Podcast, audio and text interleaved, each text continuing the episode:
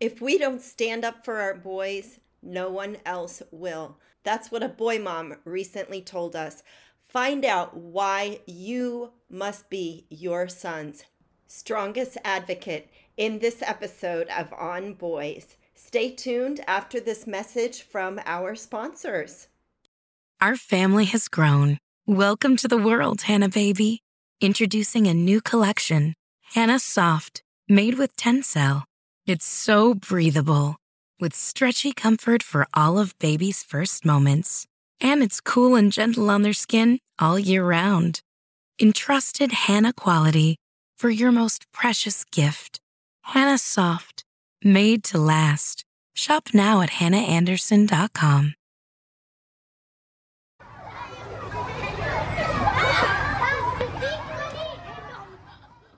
Welcome to On Boys Parenting Podcast, the podcast that explores and explains boy behavior. We are your co hosts, Jennifer L.W. Fink of buildingboys.net and Janet Allison, founder of boysalive.com. If you want to give your boys' bodies the best possible chance of fighting off germs, consider supporting his immune system with Hiya Health chewable vitamins. You know, boys don't always eat so healthy. Their diet is not so balanced. So tilt the odds in their favor with Hiya Health. Use our discount code on boys to get 50% off your first order. Go to hiyahealth.com and use that discount code. And now on boys. If we don't stand up for our boys, no one else will. That's what today's guest told me a few weeks ago when I interviewed her for my next book. Like me, Gemma Gaudette is a boy mom. And Gemma, the host of Idaho Matters on Boise State Public Radio, she has two sons, ages 13 and 9. And like me, and I'm guessing a lot of you, she didn't really understand the challenges that boys face in the world until she had sons. Now she believes that moms of boys need to advocate on their behalf. Welcome, Gemma. Oh, thank you for having me. I'm so excited to be talking to the two of you. Little bit of background for our listeners. We have all connected separately, but not all three of us together in the past. Gemma was part of the documentary that I was in a couple years ago about raising boys, and we connected about that. And then uh, Janet, you were on Gemma's show. Mm-hmm. Small yeah. world. I love how this circles back together. And of course, we'll put all those links in the show notes. And I have to tell the two of you, I I'm not kidding you. When I found your podcast, it was a godsend. And and one of the most profound things happened when you had the ADHD dude on. Ah, Ryan Wexelblatt. We love him. So we were at the time, my youngest had been diagnosed with ADHD, and we were going through the process and we were quite hesitant to put him on medication. Sure. That's a big decision. Yes. Never forget when Ryan was on and he made a comment that was basically saying, you know, why not? If, if you're at this point, it's it's better for them. And it was, I mean, he, he said it much better than I did, but it was so profound mm-hmm. that and it also gave me permission, I think, to say, like, you know what, this is okay to try. Yeah. Yeah. And life has been exponentially better. Oh, good. We will definitely share that with Ryan. Yeah. And I love that's why we do this podcast because, like you, and like so many of our listeners, I didn't realize that these things that I was dealing with in my own home, with my boys, in my family, so many other people were also dealing with. Like, when did you, in your parenting journey, when did you first realize that boys need help? There are some issues here. Oh, wow. Uh, um, you know, I started noticing a difference really when they kind of became more school age and not mm-hmm. really preschool because I, I never really noticed real differences in how the kids were were treated or seen gender kind of doesn't seem to, to manifest, at least in my experience. Once they got, I would say for me, like first grade-ish, maybe with with both my kids. And all of a sudden, what I noticed was if my boy, if my my oldest at the time was not being aggressive, but just you, you know, you you've raised boys, Jen. I mean, they're physical. They mm-hmm. just physical. So they're physical on the playground. They're rough, right? And they were being called out for being like this. And and I was like, why is he being get, getting in trouble? I mean, my one son missed a week of recess in the first grade. No. Oh, I mean, are you kidding? And for playing tag too rough and but yet the girls who were involved did not miss recess. And that's when I was like, whoa, whoa, whoa, whoa, whoa, wait a minute. What's going on here? And then I saw kind of a similar pattern with my with my youngest. And as I mentioned, my youngest has ADHD, not diagnosed until he was in second grade, had a really rough first grade year, did have some behavior issues. I mean, would be impulsive, would would talk out, but he was starting to be to really be labeled mm-hmm. Mm-hmm. As yeah. a bad kid, as disruptive. Mm-hmm. And, and it was like, he's not. I mean, and, and there was this moment where I just was like, like, enough, enough. Because these boys are being put into these boxes of how they're supposed to be and how they're supposed to behave. Yet I, I noticed that girls were allowed more fluidity. Mm-hmm. Mm-hmm. And which is wonderful, which is great. I mean, which is I'm a girl, like, like, like it's it's amazing, and I and I'm so happy for girls that they're allowed this this fluidity to be rough and tumble, to be sweet, to be all of these things, and I think we're still struggling with that with our boys. Yeah, and I mean, you are singing my tune here, Gemma. I was a teacher I and that's why I do the work I do today because of what I saw in education around boys. And you know I will admit I didn't know that much about boys when I had this first class of boys back in 1995 well first of all our boys totally you know what's going on. Your son in first grade totally knew that the girls didn't get in trouble the way he got in trouble. And so that sets up this interaction that's already a little bit defensive or a little bit ang- like why wouldn't you be angry if you were 7 years old and the girls are not getting in trouble for what you got in trouble for. So that whole piece we need to think about. But the other piece of it is the teachers are female. The teachers don't get boys. Many of them. And most elementary school teachers are female. Are female. Yeah. In these formative years. I mean, I feel very, very lucky that in middle school now with my oldest, three to six teachers are male. Nice. Mm. And it and usually is middle school. It usually is middle school when you see this. Mm-hmm my now my my younger son because of covid last year they did bring more teacher aides in to the classrooms because they had to split the classes yeah did have a male teacher's aide which was helpful but i mean it, it what what I noticed too is that you know getting back to your point Janet about boys knowing I can't tell you how many times my boys would come home and, and say you know we got in trouble in music it was always like music class but you know the girls didn't they did the exact same thing they did the exact same thing and they just know it I mean they just know it's a it I mean it's to the point where I don't even know if my oldest is mad about it. It's just kind of like, well, this is the way of the world. And Janet laughed when you said um, it's always music class because we have had numerous conversations about all the times my youngest son got in trouble in guess what music class, and it was it was the same story. And that's just there are three people in this conversation. Two of us are parenting boys. We both had that experience. Uh-huh. Hmm. Uh-huh. Yeah, yeah. For me, and I think you know my, my mom was a teacher. So she she was a uh, she was a first first grade teacher for 14 years. And you know she used to always just say too like you know don't like boys mature you, you know at a slower rate than girls but they all catch up eventually. Don't worry you know and this whole thing. And i think that's i do think that's true but i i think it it impacts even how teachers look at boys and girls and how they're supposed to behave because i do think that there is implicit bias with mm-hmm.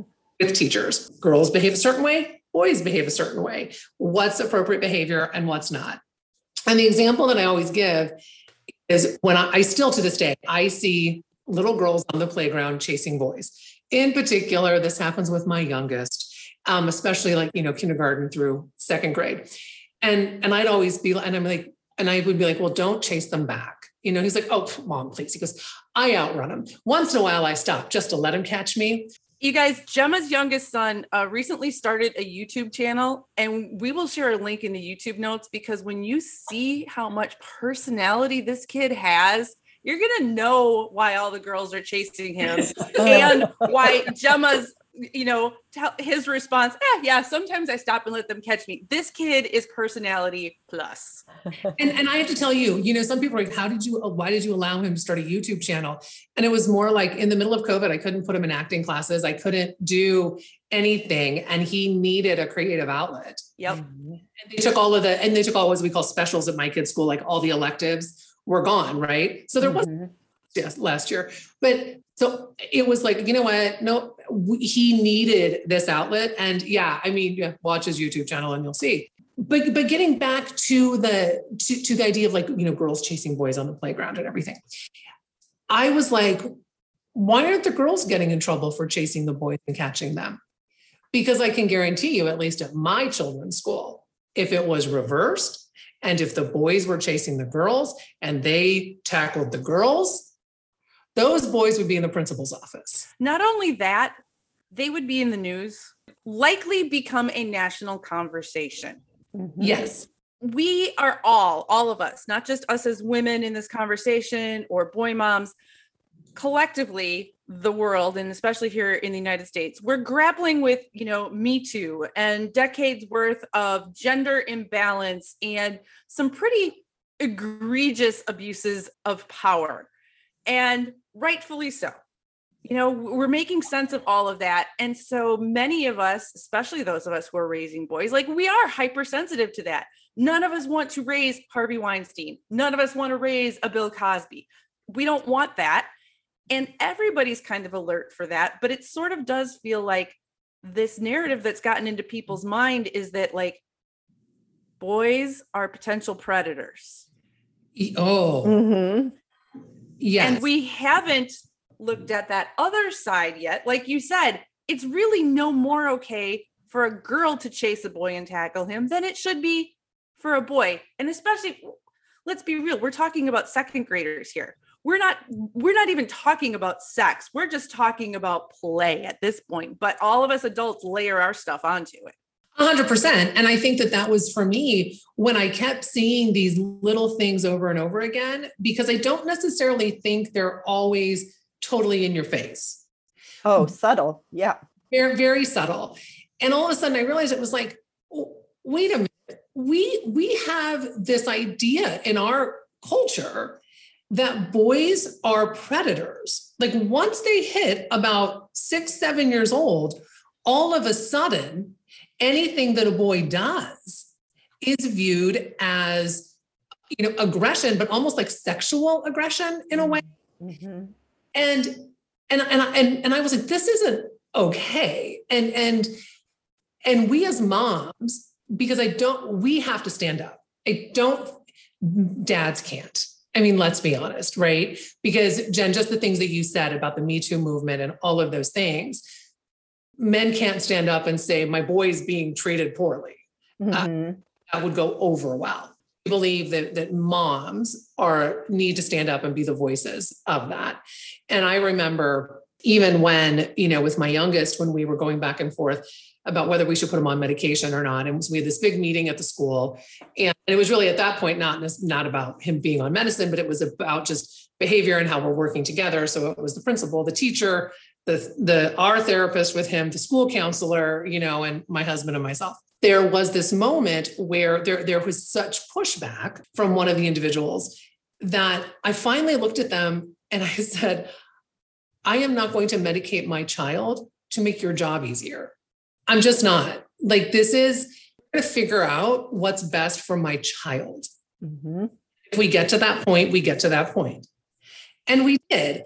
And I'm glad that we did. It's been the best thing for our child. But in that conversation, there was so much about his behavior and about you, you know his aggression and the words that were used about him Mhm, It is mhm. interesting because that observation that after a certain point, boys kind of go from being cute to being, they could hurt us, a potential predator. And we know, you know, statistically, this is even more true for boys of color, for Black boys, for Brown boys. And you hear it all the time in the language aggression versus energy. That's a huge difference. And that is where the bias slips in because it our words influence our thoughts and vice versa. And all of that affects how we treat these vulnerable human beings in front of us. We're still talking about a nine year old child. Mhm. Well and i even see it in, in middle school i mean with Yeah. It's my oldest, and I'll tell you what, my my oldest is clueless to a lot of things when it comes to boys and girls, you know, right? I mean, he is just not at that point where he he's never had a crush on a girl. He's he's just not he's not there. That's not the case for the majority of the girls. Mhm, mhm. Yep. Yeah. And and so here, and my my my oldest, he just turned 13 in May. He's eight. He's taller than I am. The kid wears a size 13 shoe. He's he's a big kid. Uh, he's a gentle giant, but he he's a big kid. So just out in the world, I Mm. see how people look at him. But yet, you know, getting back to to the girls and his his age and his his his environment, a lot of the girls they they mature faster, and I think they mature faster on every level. Mhm. Yes. Yeah. Yeah. And this is back to what you were saying in the beginning, back circling back to kindergarten and first grade. And and that boys are on a different developmental trajectory than girls. And along with that, we've pushed down academics and that Yes. expectation. So for that first grade boy, it's like the perfect storm because he is not ready to sit still, listen, and learn. And yet that's the expectation from the female teacher, from the, the academic aspect of school.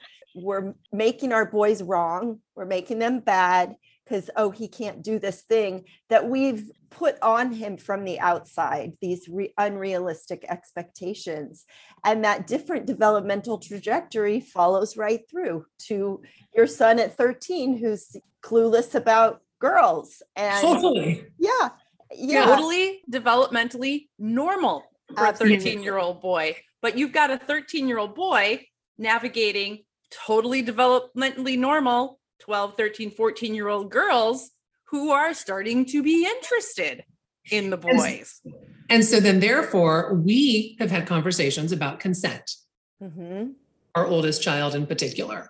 He, he's so not there, but but we're but we're having these conversations with him. And it's and it's not just consent sexually. I mean, he's 13. We're not going onto that path. But it's more like even consent about, you know what? You you don't get to go up to someone, you know, and just grab them if they don't want to, right? And those are conversations we've had with our youngest as well. Mhm. And even the other day, I heard they were upstairs playing, and all of a sudden, I heard my youngest go, "I don't consent."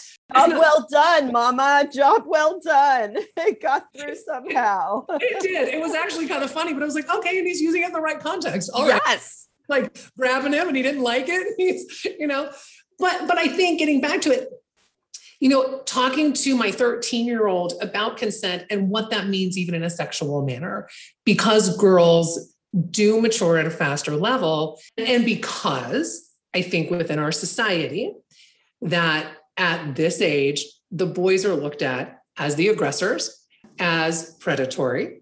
They're they're looked at as as that they that they can't control themselves, Mhm. yeah, right? yeah. So so therefore your girl is in danger if she's Mhm. around, you know, a boy. And so we've had all of these conversations.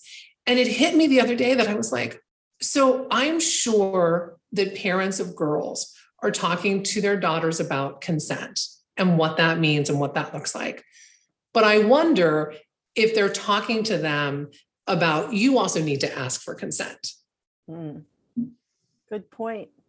This episode is sponsored by ByHeart. Babies need to eat. And whether you breastfeed or bottle feed, use formula, combine all of the above, you need options. We wanted to let you know about ByHeart baby formula. ByHeart has a patented protein blend that gets the closest to breast milk. It includes two of the most abundant proteins in breast milk. And ByHeart actually ran a clinical trial comparing their formula to a leading infant formula and proved that babies on ByHeart have softer poops, less spit up, and easier digestion. ByHeart is also the only US made infant formula to use organic grass fed whole milk. So if you need baby formula for your baby, consider ByHeart. New customers can get 10% off your first order by using code ONBOYS at byheart.com. That's B Y H E A R T dot com slash podcast, and it is 10% off your first order. Byheart.com slash podcast. This is a limited time offer, and additional terms and conditions may apply. One of the most challenging things about being a woman at midlife is realizing how little people understand about perimenopause and menopause, Janet. I just had a conversation with my sister about that this weekend. She is 10 years younger than me. So I'm 51. She's 41. And she went to ask her healthcare provider, Hey, can you provide me some information? And she got information, but she was frustrated by how incomplete it seems, how little we know, and how for way too many people, the answer seems to be, yep, that's the way it is. Deal with it. Mm-hmm. Deal with it. And not only are our mamas out there having to deal with perimenopause, likely at this age, but many of our moms are dealing with their sons entering or in puberty, which is kind of nature's irony, which is oof. Cruel joke, it's, Janet. Cruel joke. Cruel joke. Thankfully, thankfully, increasingly there are those who are recognizing that women need and deserve competent care and treatment for perimenopause and menopausal symptoms. And we know that can still be harder to access than it should be, which is why we have partnered with Winona. Winona helps women who are dealing with menopause or perimenopause. Winona is a collection of OBGYN health professionals who believe that your symptoms are important, real, and deserve to be taken seriously. Telehealth, you can access care from your home when it is convenient for you. Visit bywinona.com today to start your free visit. With free US shipping and the ability to pause or cancel at any time, your path to wellness has zero obligations. Use the code ONBOYS at bywinona.com for 25% off your first order. That's B Y W I N O N A dot com slash on boys. Winona, menopause care made easy. And I don't have the answer to that, but I bet most of them are not taking it from that standpoint. Mm-hmm. I would really love to hear from some of our listeners who have boy children and girl children you know how are you having those those conversations because like you i have all boys so i'm not exactly sure how that is going in other households i do know that anecdotally i have heard from numerous parents of boys usually young teens who these boys are getting some pretty aggressive messages uh text messages phone calls snapchats pictures from girls. And it's not always the boys who are asking for this. There are girls who are sending provocative pictures unasked, which is that any better than boys sending dick pics? I don't think so. No, I agree. And then when we look at and then when we look at our, our legal system, you know you are if you if you are a boy not just if you've sent a picture but if you open a picture if you have it on your phone at least, at least in the state of idaho that's a crime mm-hmm. depending upon your age you know you might get yourself a record yeah and, and we don't we don't talk about that either mm-hmm. this we don't talk about it the thing that i've been pulling together in my head over the last few months is realizing This whole conversation about gender, I, I grew up female. I've been well aware that gender has shaped my experiences in the world and limited my opportunities in some ways and held me back in some ways. Our conversations about gender now are more about gender fluidity and letting kids be who they are. I support all that 100%. The part of the conversation that I feel like we're not having yet is that gender and gender expectations and stereotypes affect and hurt boys also. I absolutely agree with you. And I think that in every aspect, we as a society accept the fluidity of girls more. Mm-hmm. But I think this goes back to toxic masculinity in a way, right? And how men are supposed to be tough and strong and the strong silent type and and not express their emotions, right? Mm-hmm. So if there's a boy that that expresses his emotions, there are people that find that offensive, right? Because mm-hmm a boy is supposed to be. And I'm like, we're all human. Can we just start there? Yes. Yeah. Let, us just start there. And so how would you how would you ever assume that the boy wouldn't feel the same feelings as a girl? That wouldn't have the same emotions as a girl. And we have to do a better job of allowing boys to have as much fluidity as girls. Dr. Michael Thompson, who wrote Raising Cain, which was a book mm. and a movie, he said that in school, girl behavior is the gold standard and boys are treated like defective girls. And I think that's as true today as it was when he said it 15 years ago. And so we all need to be aware of that. And yet I want to bring it back to I love that you were in this meeting with, you know, the, the special ed person and all the all the people gathered around to support your son and that you were able to say that and able to call that out it reminds me of my when my youngest was in kindergarten so this kindergarten teacher was at the end of her 30 year career and she was kind of a battle axe let's just say but it was obvious that she did not like boys to the point that on friday end of the week the girls got a special treat. No. Oh. I was livid. And I mm. went to the principal and I said, you know, this is happening. What are you going to do about it? And he kind of just threw up his hands like, there's nothing I can do about it. Well, I did something about it and I took my kid out of the class and homeschooled her the rest of the year. But the damage that was done for these boys and the girls this well and and that's the thing too right like i mean as you said jen like i i'm a girl i know what it's like to have like not been able to play sports after a certain age when i was little because they only had like little league and boys played right like yep. i am a girl like i know the struggles i have struggled there have been opportunities that i have not been able to have because I am a woman. I have literally in my career as a television news anchor been told to to not be so much, right? To tone it down a bit. I have such a big personality and I'm overshadowing my male co-anchor. These were things that I was told over and over and over again. I am very aware of what it is like to be a woman and what it is like to be held back based on my gender. Mm-hmm. I support everything that has been done for girls, that continues to be done for girls, because we may have equality, but we do not have equity. Right. We will we will never be on the same level if we do not have equity and equality. So I am a champion for what still needs to happen for girls and for women.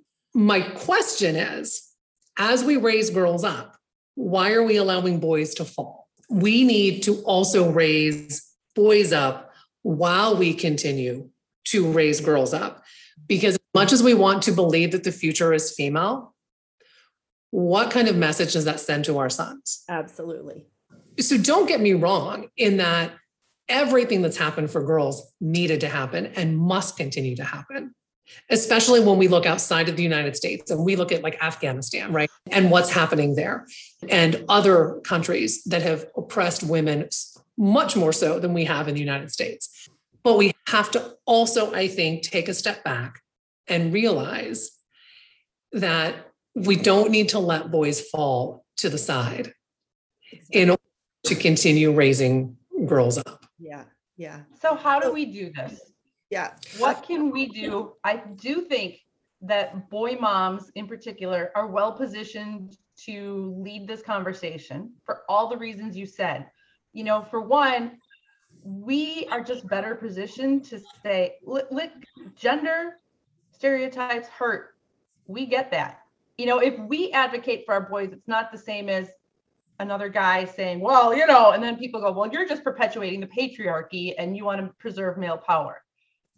So, what can we boy moms and teachers and other caring women, what can we do to make this happen for our boys? I, think first and foremost, we we have to acknowledge any type of um, implicit bias that we may have. First and foremost, right? I think educators need to ask themselves questions about their implicit bias. Mm-hmm.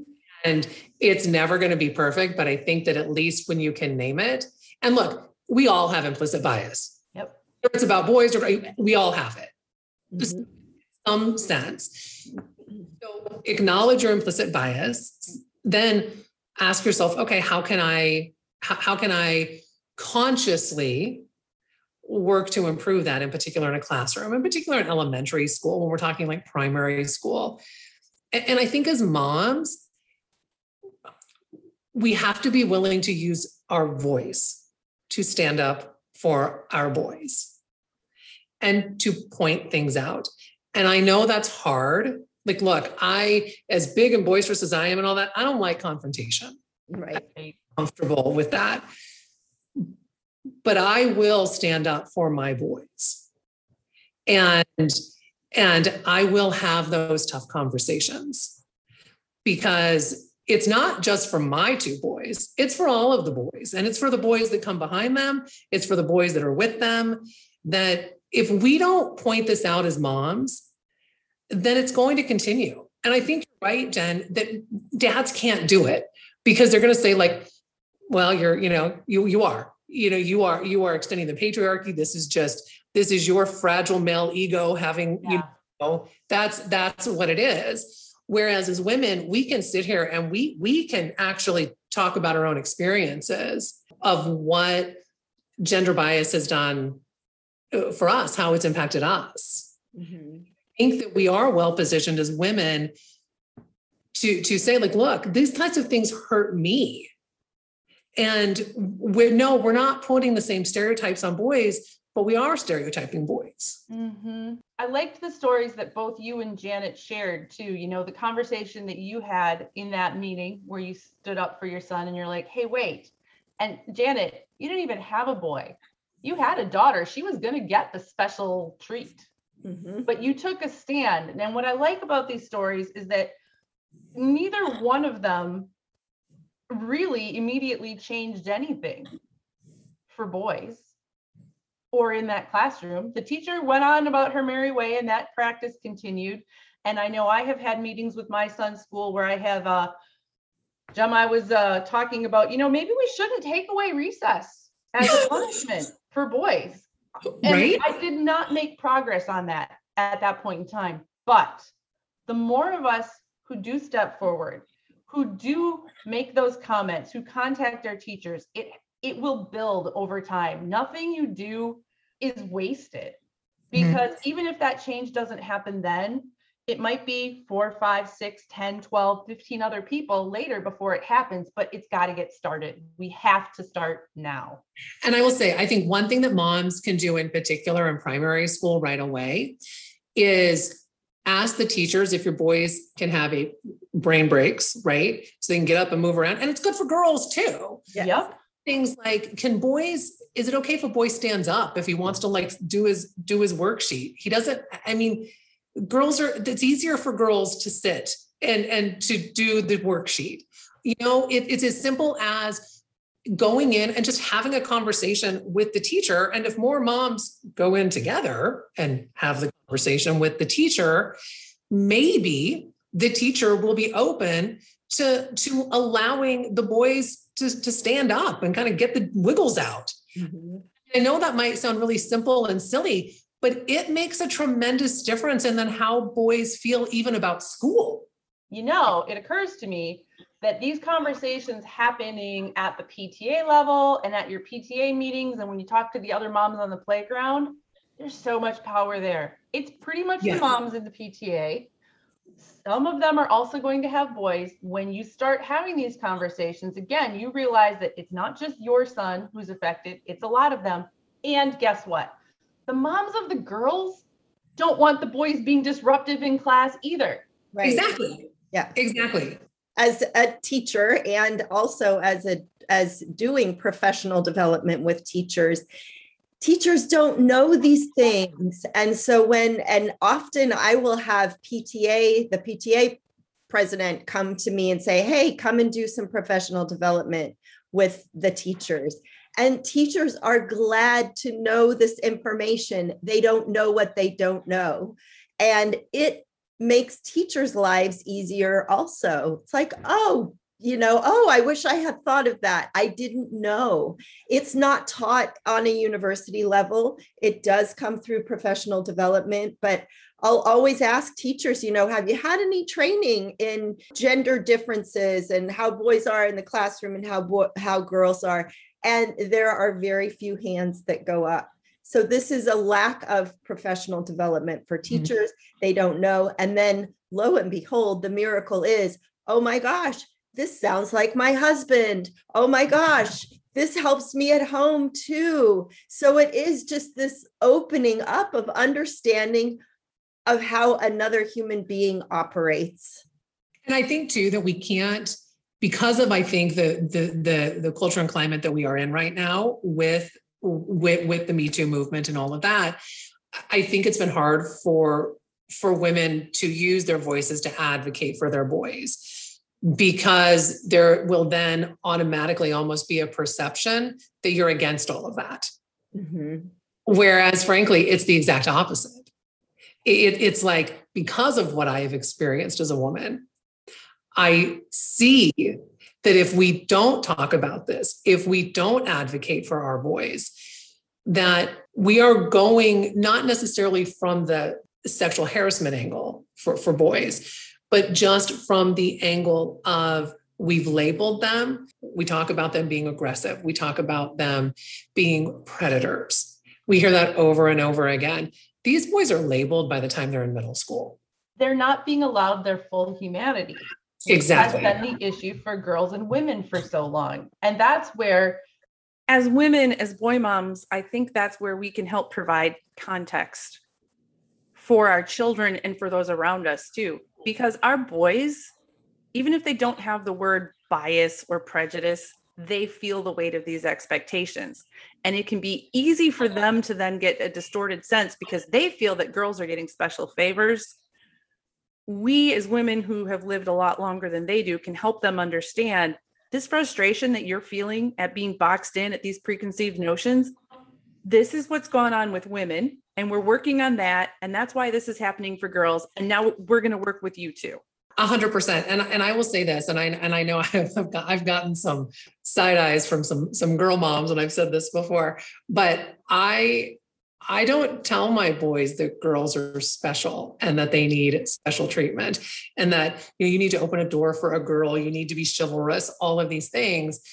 And I mean, some of the looks, and I said, because you need to treat everyone with kindness. You need to open the door for everyone because this is how you are a good human being. Mm-hmm. I also believe that if I teach my boys that girls are, quote, special or they're fragile, right? It's perpetuating that myth yep. that girls are less than, right? That they need my boy to come in and take care of them. I don't need a man to take care of me. I love my husband. I love having a partner, but I want a partner. I don't need a savior. Mm-hmm. Mm-hmm. And if we want equity and equality, I think we also have to really look at how we as as parents of girls who may say these things about, you know, you need a boy needs to do this for you, a boy needs to do that for you. and how we tell boys that you need to be a certain way with girls. How about we teach them that you you show up with kindness, with respect, with an open mind and an open heart. And if you somebody needs the darn door open, open the damn door. Open the damn door. That's really what this is all about, anyway. Open right. the damn door for everybody. Let everybody be fully human, show up as who they are without these preconceived notions and historical expectations piled on top of them. Open the damn door. Open the damn door. Like just walk through it, open the damn door, allow that five year old to be who they are. Gemma, thank you so much for joining us today. I see uh, uh, this whole conversation. All three of us have just been nodding our heads up and down, up and down. I'd say we're all in agreement here. And I imagine our listeners are also nodding their heads up and down. Well, I have to tell you, this has been such a thrill for me. Honestly, I I adore the two of you. I love the podcast. It has impacted my life as a parent so profoundly. I just, my book Thrivers just came in the mail from last week's ah yes. Michelle Borba. Yes. I mean, honestly, you you two have made me realize that I am not in this alone. She made us go silent, you guys, and you know how rare that is. To all the boy mamas out there, let this wash over you. Feel your power know that you're not alone. We are all surrounding you. We are all working together, and together we can lift up our boys and our girls and work towards open doors and gender equity for all. We hope you found great inspiration in this conversation with Gemma. Hey, don't forget Hiya Health. Those vitamins help your boys growing stronger every day and girls too. Hiya Health com. Use the discount code on boys. Thanks again for listening. If you liked this podcast, share it with a teacher, share it with a friend. Together, we can be a strong voice for our boys.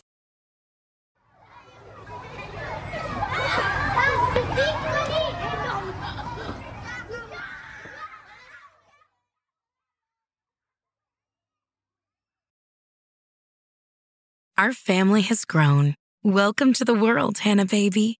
Introducing a new collection, Hanna Soft, made with Tencel. It's so breathable, with stretchy comfort for all of baby's first moments. And it's cool and gentle on their skin all year round. Entrusted Hanna quality for your most precious gift. Hanna Soft, made to last. Shop now at hannaandersson.com.